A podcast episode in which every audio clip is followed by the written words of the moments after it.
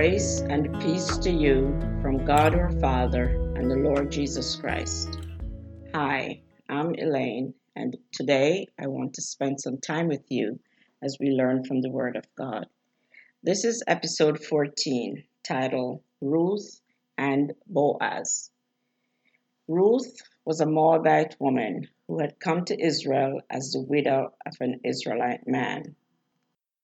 She had returned with her mother in law, Naomi, who had also lost her husband. Ruth was given the blessing from Naomi to go back to her hometown after her husband had died.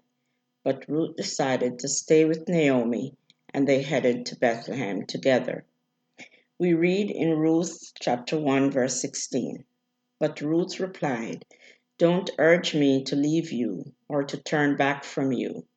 Where you go, I will go, and where you stay, I will stay.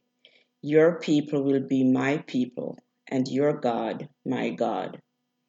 Ruth, a young widow whose heart had been broken by her husband's death, yet healed by faith in the God of Israel. It may seem surprising that one who reflects God's love so clearly is a Moabitess since Moabites worshipped their god Chemosh, who at times required human sacrifices. Although she had this pagan background, once she met the God of Israel, Ruth became a living testimony to him by faith. Yet her complete loyalty to the Israelite family into which she has been received by marriage and her total devotion to her mother in law marks her as a true daughter of Israel and a worthy ancestress of David. When they had reached their new home, Ruth decided to get to work. We read in Ruth 2, verse 2 And Ruth the Moabite said to Naomi, Let me go to the fields and pick up the leftover grain behind anyone in whose eyes I find favor. Ruth just so happened to glean in a field owned by a man named Boaz. Boaz, the son of Salmon and his wife Rahab, was a landowner and a relative of Naomi's late husband. This is the beginning of a love story with eternal impact. When Boaz came out to see how the harvesters were doing, he noticed Ruth and asked about her. We read in Ruth 2, starting in verse 5 to 20. Boaz asked his overseer of his harvesters, Who does that young woman belong to? The overseer replied, She's the Moabite who came back from Moab with Naomi. She said, Please let me glean and gather among the sheaves behind the harvesters. She came into the field and has remained here from morning till now, except for a short rest in the shelter. So Boaz said to Ruth, My daughter, listen to me. Don't go and glean in another field, and don't go away from here. Stay here with the women who work for me. Watch the field where the men are harvesting, and follow along after the women. I have told the men not to lay a hand on you, and whenever you are thirsty, go and get a drink from the water jars the men have filled. At this she bowed down with her face to the ground. She asked him, Why have I found such favor in your eyes that you notice me, a foreigner? Boaz replied, I've been told all about what you have done for your mother in law since the death of your husband, how you left your father and mother and your homeland and came to live with a people you did not know before May the Lord repay you for what you have done. May you be richly rewarded by the Lord, the God of Israel, under whose wings you have come to take refuge. May I continue to find favor in your eyes, my Lord, she said. You have put me at ease by speaking kindly to your servant, though I do not have the standing of one of your servants. At mealtime, Boaz said to her, Come over here, have some bread, and dip it in the wine vinegar. When she sat down with the harvesters, he offered her some roasted grain. She ate all she wanted and had some left over.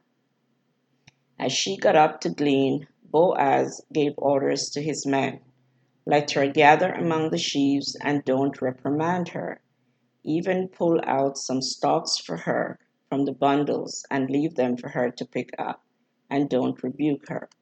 So Ruth gleaned in the field until evening.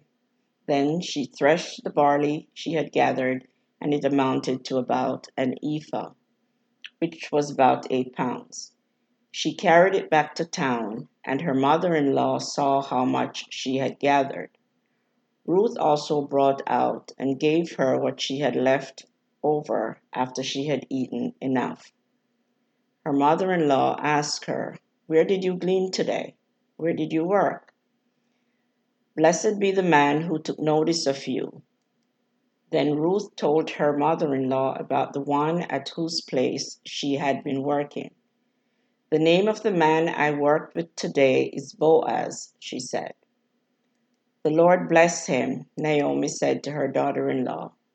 He has not stopped showing his kindness to the living and the dead, she added. That man is our close relative. He is one of our guardian redeemers. Now, a guardian redeemer or a kinsman redeemer is a male relative who had the privilege or responsibility to act on behalf of a relative who was in trouble, danger, or need. In Ruth chapter 3, verses 9 to 13, we read, Who are you? he asked. I am your servant Ruth, she said. Spread the corner of your garment over me, since you are a guardian redeemer of our family. The Lord bless you, my daughter, he replied. This kindness is greater than that which you showed earlier. You have not run after the younger men, whether rich or poor. And now, my daughter, don't be afraid. I will do for you all you ask. All the people of my town know that you are a woman of noble character. Although it is true that I am a guardian redeemer of our family, there's another who is more closely related than I. Stay here for the night, and in the morning, if he wants to do his duty as your guardian redeemer, good, let him redeem you. But if he is not willing, as surely as the Lord lives, I will do it. Lie here until morning. Now, the term spread the corner of your garment over me in Ruth 3, verse 9, was Ruth's way of asking Boaz to marry her, which was within the culture. Ruth was saying to Boaz, Marry me, redeem me, and spread your covering of protection over me. The next day, Boaz met with this relative and presented the situation. In Ruth 4, verse 5 to 8, we read Then Boaz said, On the day you buy the land from Naomi, you also acquired Ruth the Moabite, the dead man's widow, in order to maintain the name of the dead with his property. At this, the guardian redeemer said, Then I cannot redeem it, because I might endanger my own estate. You redeem it yourself. I cannot do it. Now, in earlier times in Israel, for the redemption and transfer of property to become final, one party took off his sandal and gave it to the other. This was the method of legalizing transactions in Israel. So the guardian redeemer said to Boaz, Buy it yourself, and he removed his sandal. Boaz then made a commitment in front of the town's leaders that he would take Ruth as his wife. After Boaz purchased the land and acquired Ruth's hand in marriage, they became pregnant with a son. This son was named Obed, who later became the father of Jesse, who later became the father of David, who, as we know, is in the direct family line of Jesus Christ. How awesome to see how the commitment of a young woman would later meet a man that would help to bring the family lines of Jesus Christ into fruition. How awesome is our God that He can take such a dark and lonely season for Naomi and Ruth and turn it into joy, love, and prosperity. This lesson reveals the extent of God's grace. He accepted Ruth into his chosen people and honored her with a role in continuing the family line into which his appointed King David and later his son, Jesus, would be born. Our obedience in our everyday life pleases God when we reflect His character through our interactions with others. We belong to a loving, faithful, and powerful God who has never failed to care and provide for His children. Like Ruth and Boaz, we are called to respond to that divine grace in faithful obedience in spite of the godless culture in which we live. Boaz was a symbol of Jesus Christ as our ultimate kinsman redeemer, who brought us back from the enemy of our souls. Be kind and compassionate to one another, forgiving each other just as in Christ God forgave you.